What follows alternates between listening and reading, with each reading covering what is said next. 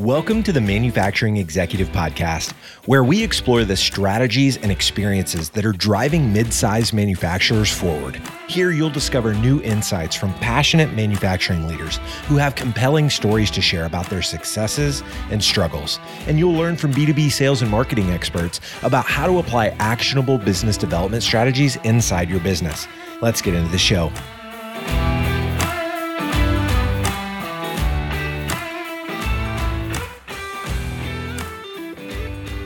Welcome to another episode of the Manufacturing Executive Podcast. I'm Joe Sullivan, your host and a co founder of the industrial marketing agency Gorilla 76, where we help B2B manufacturers grow through revenue focused marketing programs. Any business owner has his or her own unique vision for the trajectory of the company. There are lifestyle businesses, there are high growth businesses, and there are plenty of businesses that fall somewhere in between. But moving from a lifestyle business to a growth business in manufacturing requires a mindset shift. It also requires a set of very intentional transformations to accompany that new mindset. In this conversation, you'll hear from a manufacturing COO who's one year into his journey on this exact path. And he's here to break down five key transformations that he's leading his manufacturing organization through right now. Let me introduce him. Jason, welcome to the show. Thanks, Joe. It's good to be here. Appreciate it. You bet. Well, Jason, I talked to a lot of manufacturing business leaders that come from all kinds of different backgrounds. Many of them are second or third generation leaders from family businesses. Others come from other manufacturing organizations before they arrive where they are. I know your background's a little bit different, and I think it would be cool to have you kind of tell us about your career experiences to date and how they've helped shape your perspective as COO at Diversified Metal Fabricators. Yeah, so what's interesting about this transition for me is that I have no manufacturing background. And so I'm coming up on one year as the uh, COO of DMF. Really glad I made the choice. Um, but you're right, I had a varied background. I actually started at a very young age as an entrepreneur. And so I have been in multiple different industries, but primarily in technology and primarily with small companies and startups and things like that with a few exceptions. I was with Walmart after graduating from college and did um, field ops with them and then some special projects at the home office. But very quickly bought my own business and then just re entered the entrepreneurial world. I had an economics degree, so I'm definitely a generalist in terms of I don't necessarily try to stay in one lane, but it's obvious now to me after being in manufacturing for a year what makes it unique. Elon Musk is not joking around when he says there's nothing harder than manufacturing. I can definitely attest to that. Yeah, that's awesome. We kind of done a lot of that with our team at Gorilla too, is we've hired from all kinds of different backgrounds. We've had people come from inside manufacturing where our audience lives. We've had lots that have come from other marketing agencies or marketing roles in other places. And we've had others who are from completely outside of that, maybe came from customer service of some sort or even retail. And I think it's the collective diversity of experiences that kind of shapes the way you think about things as opposed to everybody coming in with the same perspective. So always interesting to just kind of hear where someone started and what led them to where they are. We'll dig into other areas too. I mean, I can certainly talk about uh, how individual experiences have informed how I've approached this evolution at DMF for sure. And interestingly, technology seems to be a big leverage point for manufacturing in the future as we confront labor shortages, as we confront material shortages, changing geopolitical situation. Technology is going to give us a little bit of advance. The better you are at leveraging technology in manufacturing, the more you, likely you are to succeed and thrive. Yeah, I mean, 100%. I, I think my conversations on this podcast have made it very clear to me that there's just a lot of it's buzzwords right now, right? Industry 4.0 and AI. This is what's happening right now. It's the truth and it's the way we look at you know, how do you combat the labor shortage? Well, automation is going to be a big part of that. How do you kind of gain a competitive advantage when there's a lot of manual processes still happening on old school equipment? Well, it's bringing technology into the picture. And how do you attract a younger generation into manufacturing that isn't interested in operating heavy machinery or working in old school factory environments like but they've taken computer science classes since they were little kids and they've grown up with iPhones in their pockets and everything. Like we need technology for a lot of different reasons right now. Yeah, and playing video games and things like that. I mean, the workplace that these coming generations expect is not the workplace we're in right now. We're going to have to adapt to that. We're going to have to adapt to using fewer people. There's just going to be fewer available humans, right, to do work. And so the ones that do want to do work or will want to do work and be the basis of a good company are going to be uh, looking for a different set of working conditions and challenges that we currently don't present to them today, to be honest. No, I fully agree. Well, Jason, you and I were talking recently about five specific business transformations that you identified as being critical to diversified metal fabricator success after stepping into your role there as COO. And when we were talking about it, I'm thinking this would be a great framework for a podcast episode to kind of break those down. And so I think that's where we're going to go with this today. I'd love to for you to maybe start by concisely naming what are those five, and then I'm going to have you after that go into each one in more depth. Yeah, and I would say that there's fundamentally 22 areas of business concerns. I won't go into the whole list. There's five that are common in the core of those 22. Don't want to deep dive too much into that, but what's interesting is the majority of my career has been about either startups or turnarounds, including family businesses. This one was different in that it was not a turnaround. DMF is a very healthy business. It was very carefully managed over the last 50 years the founder, Doug Davis, was a very astute, well, he was an engineer, turned out to be a very astute business person and shepherded the company mostly up until the last 20 years when his daughter Danielle took over and who is largely credited with the large increase in growth of the company. So Doug was the foundation and sort of got it going and built the substrate. And then Danielle took it and totally ran with it. And it's become the leading company in its segment in terms of market share ownership and reputation by far. And so this was not a turnaround situation as much as it was a transformation from a more family sort of lifestyle business into a growth business. The reason why I came on was that Doug and Danielle decided that they needed a succession strategy. I had known them for over a dozen years. Doug and I are both pilots, and we met in that world, in the world of aviation. And of course, that's sort of its own small little brotherhood, sisterhood. And so we kept in touch over several years. And I remember a dozen years ago, us talking about maybe me joining the company. But at the time, I was with Oracle and was doing an evolution there. It turns out we were right. It wasn't the right time to do it. But when the opportunity came up again, I jumped all over it. And I was with a great company when the opportunity came up, and it was a zero hesitation deal. The company is very healthy in terms of its financials and its reputation, but a family business or a lifestyle type business runs a certain way. And not only that, it is decades in the making to get to that point. But inevitably, when you bring in someone new, you have two choices. Are we going to continue down this path of just a very steady business, still lifestyle and job shop and that sort of thing? Or is it our ambition to grow? With the full acknowledgement of both Doug and Danielle they both agreed that the company had not only the potential to grow, but that that was the next evolution for the company. And that starts sort of the overall transformation, which is going to a growth oriented business. I started, again, zero experience in manufacturing. I grew up in a mechanical family. I understand how things work and how to build and fix things and all that. So I figured rather ambitiously and erroneously, I would say that I would pick it up really quickly. And that's not actually what happened. I still consider myself a manufacturing rookie. Thank goodness we've got an excellent workforce. We've got people at DMF that have been there for 37 years, which also is a challenge, right? And we'll get to that in a minute. So, a good canvas to work with, but I am still learning about the complexities of manufacturing. And I think I will be for a long time. I think this will be one of those things where I'll be a student of this for a very long time. But as far as the business is concerned and growing the business, our market space is actually pretty small. The total addressable market that we live in is very small in the grand scheme of things.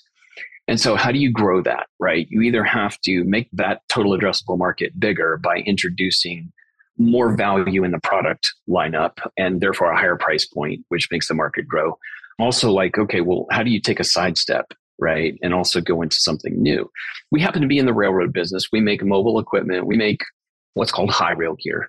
This is what you mount to service trucks and inspection trucks for the purpose of allowing those trucks to ride on the rails so they can get to these inspection and repair sites quickly. And so what you do is you take a truck, um, let's just call it a, a Ford F350 size truck or something like that. That would be a normal inspection truck. And you fit this rail gear to it. So it's a set of rail wheels that's jacked down by hydraulic cylinders. And it literally lowers a set of wheels onto the rails, just like a normal locomotive or something like that. And then you drive down the track and this allows you to get where you need to go. Well, we're in a very small part of the railroad business. The question was is what can we do in this business that allows us to leverage our manufacturing capability and our reputation, which we have a very good reputation for taking care of customers and and showing up and doing heroic things to help them get back on track. I mean, we'll do whatever it takes. And so it makes sense that when you have a reputation like that, to see if there's other opportunities in that industry to uh, bring new products or replicate other products and services and just, just do a better job of it. That's the general growth strategy to start with, but it's going to require some changes to be made. And so that's where we identified five different transformations. The first one's leadership. That has to do with you have to calculate your ambition and your intentions of the future. You have to create a desired end state, right? Like, what is this going to look like when we've reached our ambition? And then you kind of reverse engineer to it. And so that requires the right people on the bus, as they like to say.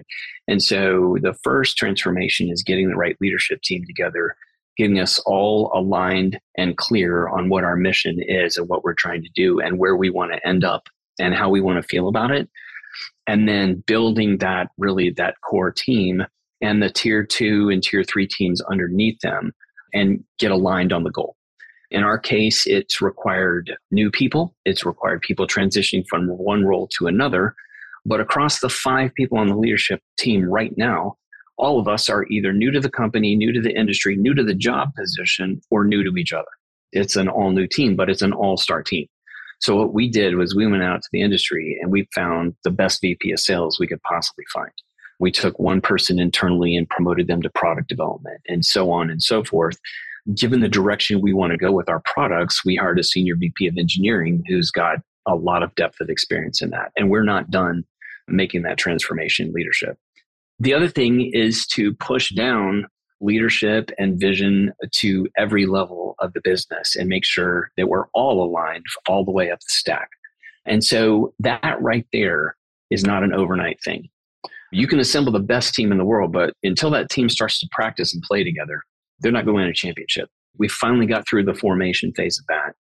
And we're now in the phase of practicing and playing the game. Awesome. So that first transformation being leadership, what's the second one? The second one is brand. And I use the word brand, and some people are going to immediately think like logos and colors and websites. And that's not what I mean, although we, we are doing that as well. That's kind of a standard part of my playbook. But the other thing we want to signal to the industry is that after 50 years, we are not resting. We're not taking a nap we are doubling down. We are playing to win. And that's very different than playing not to lose. That involves a certain brand stance or a certain brand positioning, but it's way more than that. It's about the products that we offer the marketplace. It's about defining a customer experience that is unparalleled and amazing and extremely hard to achieve, and then going after that. In fact, I think the secret sauce to anything like this is to define the ultimate customer experience and then engineer to that. And that's no secret, but really that's ultimately where it's all going to work or what's going to make it work is to keep that in mind. You have to create that experience. And what we have done is we've created individual narratives, you know, actual narratives about every part of DMF from leadership to how we want sales to work and all this sort of, but it's all from the customer perspective. So if we talk about how we want our factory to look, it's from the perspective of a customer coming for a visit. And so when I talk about brand, that's what I mean. Brand is your reputation, brand is your ethos, brand is your values and those types of things and everything that comes from that. So, you know, you could almost say that brand's more important than leadership. I don't think any of these are, I haven't ranked them in a particular way but that's what brand is all about and ultimately it's how you what value you're bringing to the market yeah i really like how you defined brand and broke it down there i think a lot of people think of brand and they think the way we look, the colors and the logo and the tagline, which is a piece of it, right? But it's I like the way you described it as sort of stemming from customer experience that you need to deliver. Well, and if you know if you listen to this and you've been running a manufacturing company way longer than I have, and you feel like you've stagnated, if the pandemic has caused you to trip and stumble, the way to get back on track is to define what is your desired end state, and the best way to craft that is from a customer's perspective. What is the customer's experience of using your business and your products, which are two different things? Using your business, relating to you as a company, and using your products are two different things. But if you don't have a clear narrative on that, it is an amazingly motivational exercise to sit down with your iPhone or a pad of paper and a, you know, a pen and a legal pad and write this out. It is extremely powerful. And it gives you a sense of like okay now i've got my direction back. And i'm not saying all of us are in that situation but the pandemic was a real hard gut punch to a lot of small businesses. And i would imagine manufacturing was one of those that was very hard hit we are still crafting that i don't think we'll ever be finished as a leadership team we meet once a week to share our narratives and compare them and i'm coaching the team through uh, how to do that because nobody's really used to spending time on stuff like this Jason, we've talked about the first two of five business transformations, first being leadership, second being brand. What's number three? Technology. This is a place I'm very comfortable. So don't let me rattle on too long about it. But technology is the substrate or the foundation for your success a lot of times. Also, your business processes are for sure. But technology is the force multiplier, and it happens to be a minefield for small businesses. Um, small businesses cannot afford to make too many wrong choices around technology. And yet they're confronted with a myriad of different solutions and software and moments in time where they're they're forced to confront these decisions. And so a lot of times we stumble as small businesses in that area. There's a lot of amateur providers out there. You got to be really careful. And there's way too much software and there's there's just way too many choices and those things tend to confuse and consume a lot of energy and time and resources to get right. And so, one of the things that we had no choice about was to make a very, very abrupt transition in our ERP system. So, I mentioned Doug Davis as the founder of the company. Unfortunately, three months into my tenure, Doug got ill and uh, has since passed away. He had created an absolutely brilliant software solution all by himself. He's done so over the last 35 years. So that the system that we use today is 35 years old. It's written in COBOL. It's still a Windows application, if you can believe that, but it's written in COBOL. And he wrote probably 95% of the code that it's based on. Okay. Now, the problem with that is obvious, right? The minute he's gone, we can't support that anymore. And as we all know, or as most of us know, ERP systems are very dynamic, very complex, and they all need a lot of care and feeding. Uh, maintenance, upkeep, patches, fixes, changes, things like that.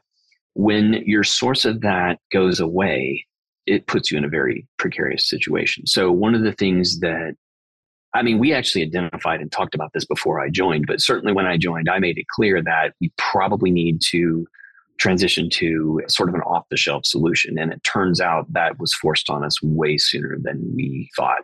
So technology transformation is important. So that's a replacement that we're doing with the ERP system.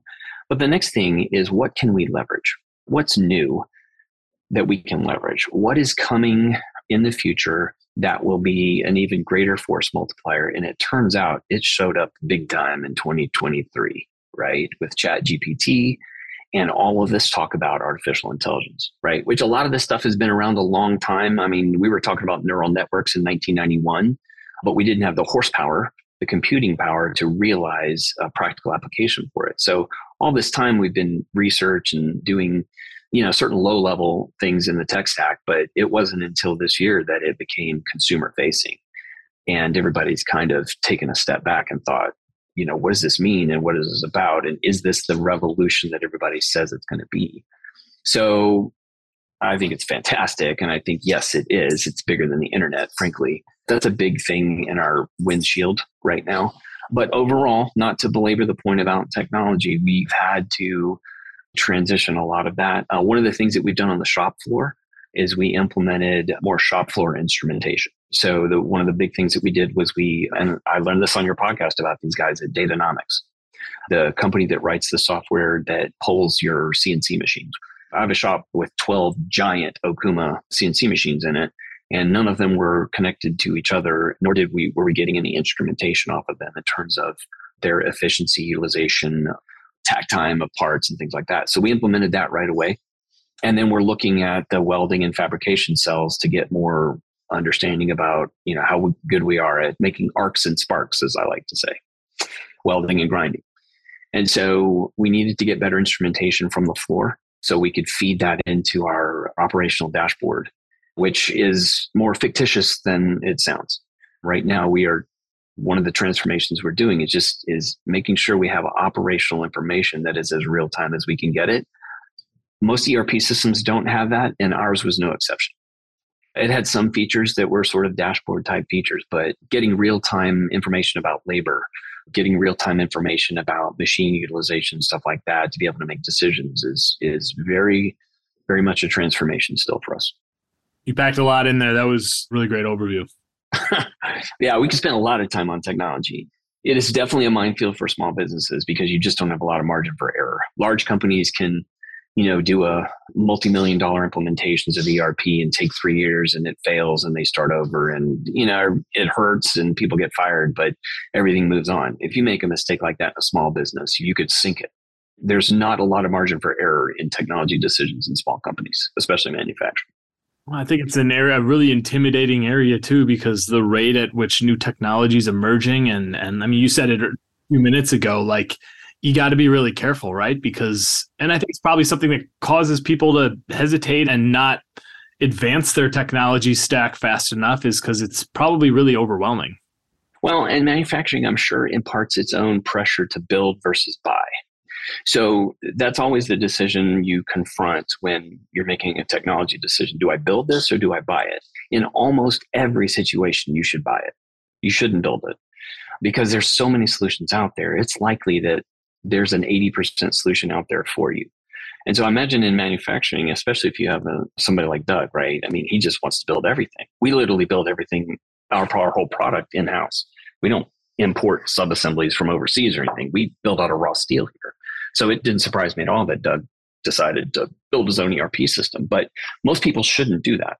Doug did a, an absolute brilliant job of it, but there's good reasons not to. And so um, there's a lot of pitfalls. I we made the choice when we decided to look for an ERP system that we would rather fail, do a lot of small failures over a short period of time than one big failure over a long period of time. And so we actually went and did a proof of concept on an ERP system. We ended up deciding three months later, we're not using this. We started over. But that's better than waiting three years. So I could go on and on about this. A good future topic to go deeper on. Yeah, for sure. Okay, let's take a quick break here. I want to let a couple of our strategists at Gorilla 76 tell you about something pretty cool that we're doing right now for marketing folks in the manufacturing sector. Peyton and Brendan, take it away.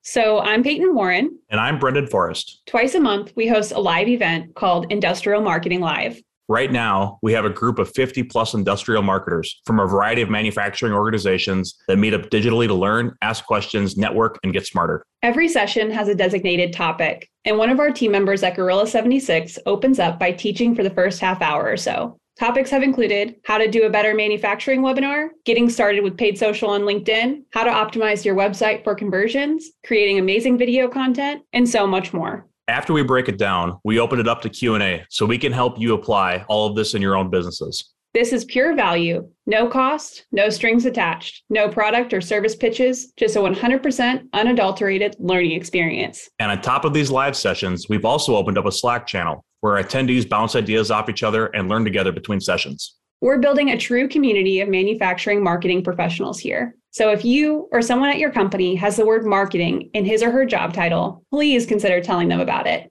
They can visit industrialmarketinglive.com to register. We'd love to see you there. Jason, we're talking about five business transformations, leadership, brand, technology are the first three we covered. Tell me what number four is. So that one's the business itself. So I would call business operations is what I would say. A huge challenge of small businesses is they have a lot of single points of failure. They're everywhere in the organization. They have one payroll person, one HR person that's probably the payroll person. They may have one person that's HR, payroll, and AP.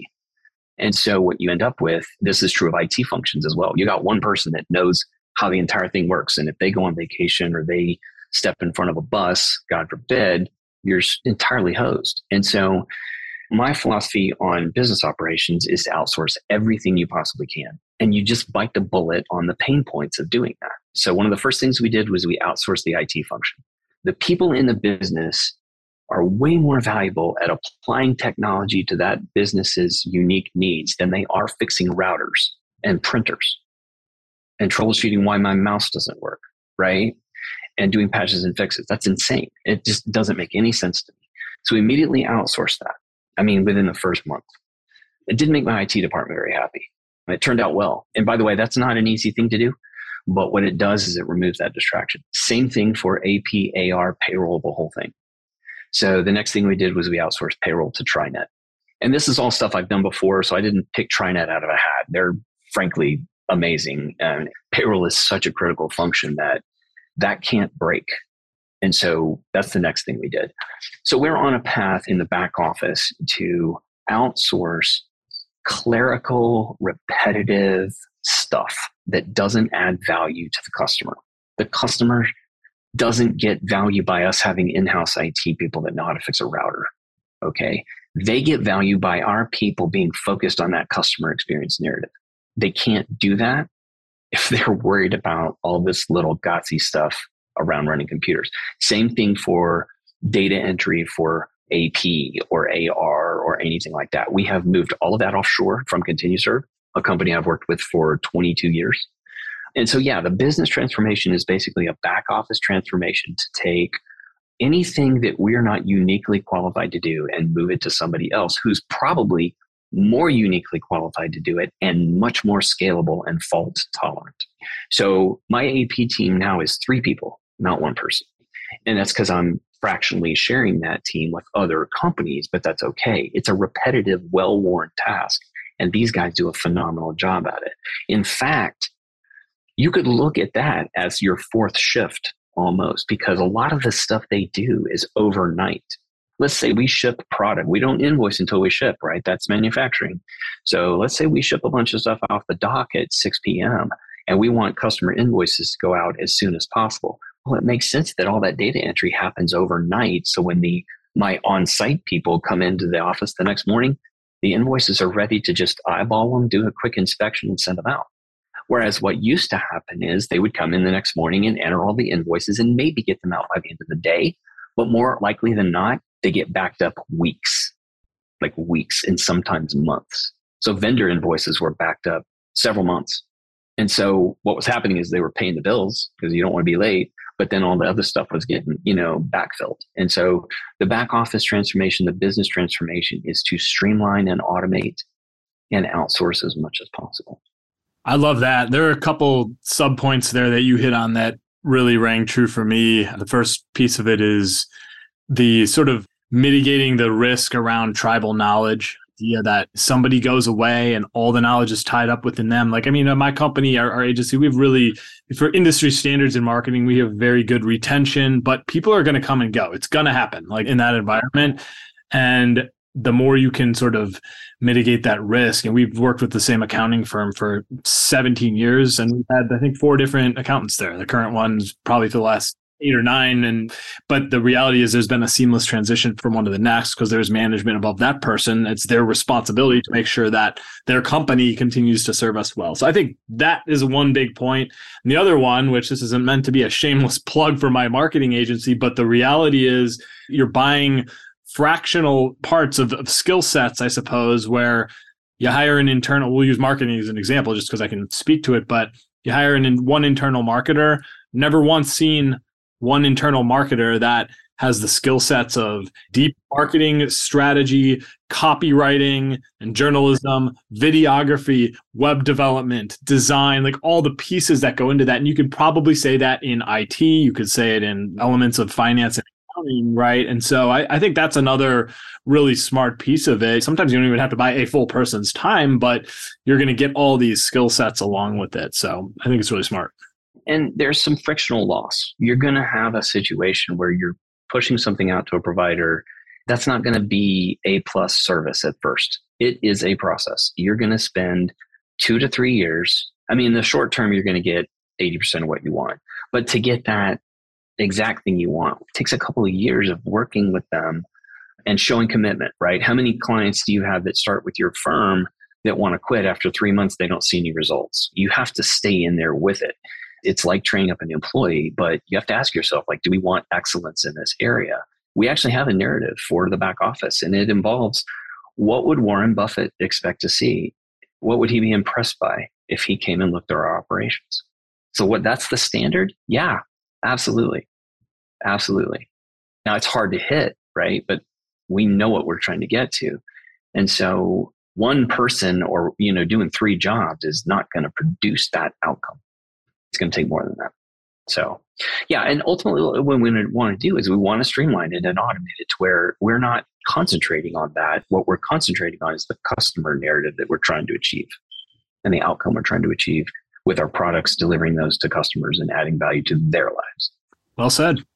Back office is a huge distraction to most companies and most operators, most owners spend way too much time messing around with technology and back office. That was a little harsh, but I think it's true. Well, Jason, we've hit on four business transformations leadership, brand, technology, and business operations. What's number five? Number five is production. I mean, we are in the manufacturing business. Obviously, the, the narrative for that is to deliver high value, which is made up of three components, right? Importance, utility, and worth to the customer in a way that is compatible with the way they do business with an experience that makes them want to repeat it or refer it to someone else. And a job shop is the way DMF started. That's the way a lot of small manufacturing companies start, I think. And some of them still are. I mean, there's nothing wrong with being a job shop.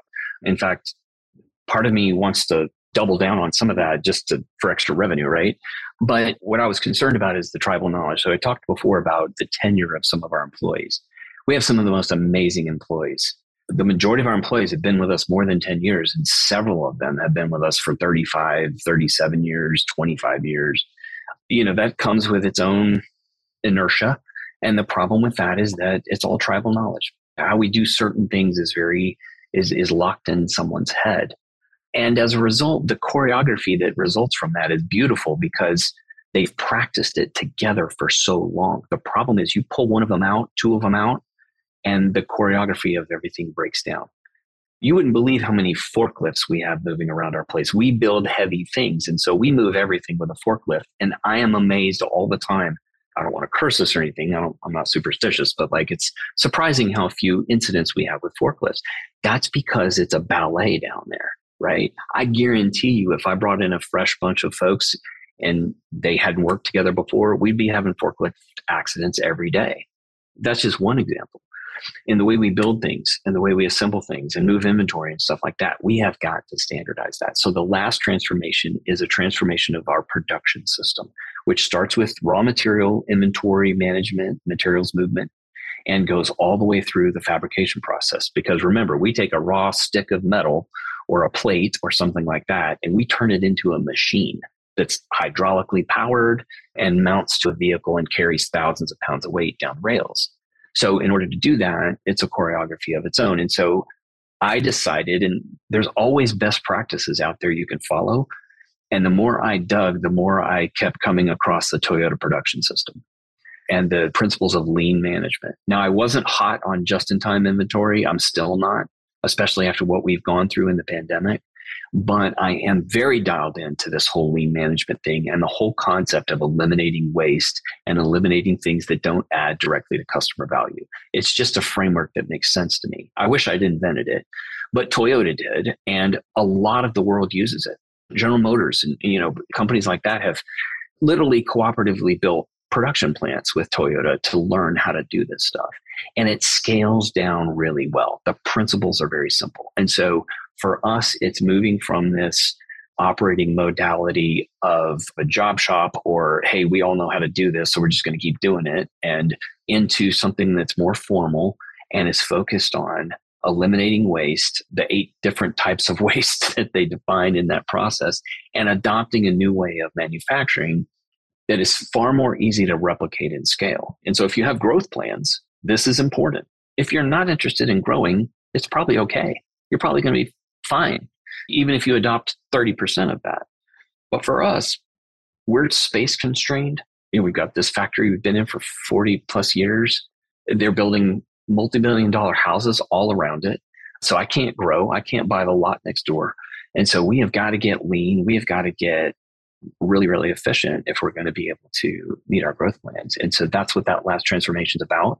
This kind of connects to the initial strategy of building up a leadership team. The leadership team we're forming, most of them are TPS informed, but several of them have been studying and implementing Toyota production system for over 20 years. We do have a consultant from Toyota as well, but a consultant's never going to come in and be able to make the kind of change that a coordinated, aligned leadership team is going to be able to make. So we hired those people because everything I know about the Toyota production system, I've just read in a book. That's all. I can't translate that into value for the company. I we had to bring in people that knew what they were doing. So that's number five amazing how many times TPS has come up in, you know, just tangentially in some way throughout these conversations I have on this show. It's a reason for it, right? Oh, well, you can use lean management in your life, continuous improvement in your life, just making improvements. There's a guy named Paul Akers has incredible videos. He owns a company called FastCap. Anybody who hasn't heard of FastCap or watched Paul's videos, I think it's Paul, on YouTube, you're missing out it has transformed the way I live outside of work, even. You know, this concept of making small improvements in 5S and 3S and all these different things. It's just, it's transformative for your life if you're not practicing it. So, anyway, little asterisk there. I'm going to check that out. oh, he's got some great videos. He's one of these high energy guys that you just, you know, you get him on your podcast. Yeah. You'd love him. Sounds great. Yeah. Well, Jason, great conversation here. This was really fun to break down these five transformations yeah, I, I, learned something. I'm sure our audience did too. So appreciate you you doing this today, and would love for you to tell our audience how they can get in touch with you, where they can learn more about DMF as well.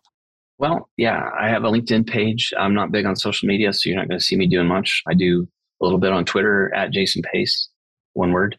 They're free to contact me at jpace at dmfatlanta.com. I'm a perpetual student. I'm sure that I could learn a lot from everybody. I've certainly learned a lot from your podcast, Joe. I appreciate you doing this. What you've done and what you've contributed, I'm sure, is far more than you realize. Literally, my first day of work, I listened to your podcast in the car on the way to work, hoping that I could pick something up that would just make me sound somewhat smart, you know, because I was so I was so worried about my first day and my first week and all this. So I was just binging episodes of this and and there's a couple more that are really good too. So thank you for what you've done. I'm sure there's literally thousands and thousands of people who have benefited by listening to your episodes. So, anyway, I appreciate you having me on. It's been a pleasure. It's been a full circle moment to some degree, I guess, because I'm going on a year. It'll be a year next month. Well, that's awesome. Well, first of all, thanks for saying all that. That made my day. Honestly, it's really cool to cool to hear that, and there's a, it's interesting always to hear. You know, often months even after I meet somebody, that maybe that's how they discovered me in the first place or our company, and so it's cool. The podcasting medium is. I'm such an advocate for it because I just I have so many conversations with people that I otherwise would never have talked to. I've learned so much. I say this all the time on this. It's the best market research I could possibly do with my audience. I'm just asking questions and learning from experts and people who have unique experiences and learning what matters to the people that I need to talk to. So it's pretty cool. Well, you know, when you're young, you think you know everything. And one of the best things about getting older for me is realizing that I don't have to, I don't have anything to prove. I can be a student, I can ask questions, I can be dumb about something and depend on other people. The value of this medium and people who are dedicated to it, like yourself, is that if you're in that state of mind, then you can absorb a lot and learn a lot. And then what happens is it starts to ricochet around. And maybe you're going to, you know, somebody that listens to you is going to add value to somebody else. And, you know, I love the fact that we're repatriating manufacturing to the US. Manufacturing is such an honorable thing to do. It's so much more satisfying than software was ever. for me. It's just seeing stuff go out the door and you can smell it and touch it and it, yeah, you know, like I smell my shirts and it's hydraulic fluid and I'm like, that's America. And it's the backbone. It's, it, I think the challenges we face are certainly surmountable. I think we've got to make it appealing for a new generation of people to come do it. I wish I had done it much sooner, seriously. Or I wish I had actually started out doing this because I've been able to leverage everything I've ever learned in this business. And it is, it's a challenge. It's not for the faint of heart. And I have been faint of heart on certain days before. so, anyway, yeah, it's been fun, Joe. Awesome. Well, congrats on making it through the first year and in the role. And I'm sure you have many, many more ahead here. It's fun to watch what you guys are doing from our perspective, too. So, yeah, Lord willing, we'll see. well, thanks for doing this, Jason. Great conversation. All right. Thanks, Joe. As for the rest of you, I hope to catch you on the next episode of The Manufacturing Executive.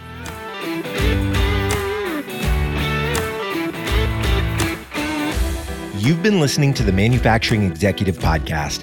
To ensure that you never miss an episode, subscribe to the show in your favorite podcast player.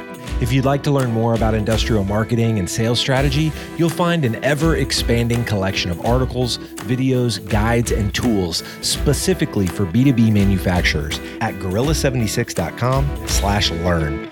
Thank you so much for listening. Until next time.